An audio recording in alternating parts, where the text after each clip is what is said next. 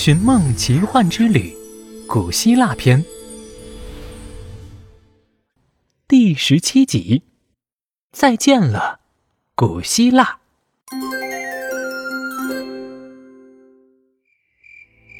小泼猴看着院子里美妙的景色，眼里闪过了一丝不易察觉的泪光。这泪光陆续的出现在了星火少年队每一个人的眼睛里。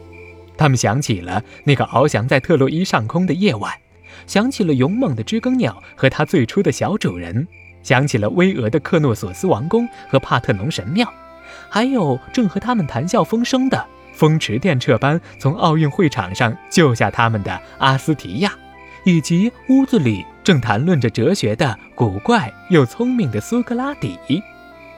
他们闭上眼睛。将这场关于勇气、友情与智慧的古希腊之旅牢牢地刻在了心底。他们多希望这个美好的夜晚能够停留得更久一些。但是明天波波城就要开学了，星火少年队即将踏上归途。知更鸟开始歌唱，东边吐出了一点鱼肚白，一缕晨光穿过薄雾，离别的时刻还是到了。小伙伴们依依不舍地和阿斯提亚道别，和知更鸟道别，和苏格拉底还有老爷爷道别。我会想你们的。阿斯提亚张开双手，四个小伙伴一起扑到他怀里，给了他一个深深的拥抱。小泼猴一行上路了。他们走出一段路，回头看了看，阿斯提亚、苏格拉底和老爷爷还在橄榄树下站着。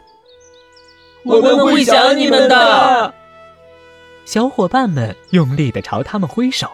龙小白扭过头，擦了擦眼角的泪花。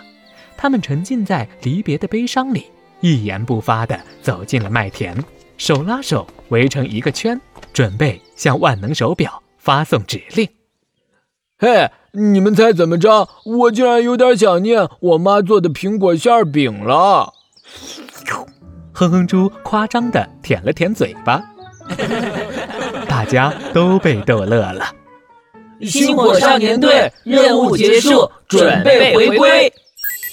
一团耀眼的光球闪现，小泼猴一行消失在了麦田上空。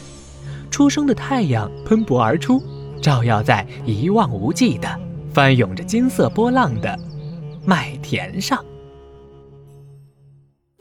军火少年队和阿斯提亚的故事就这样结束了吗？别着急，还有彩蛋。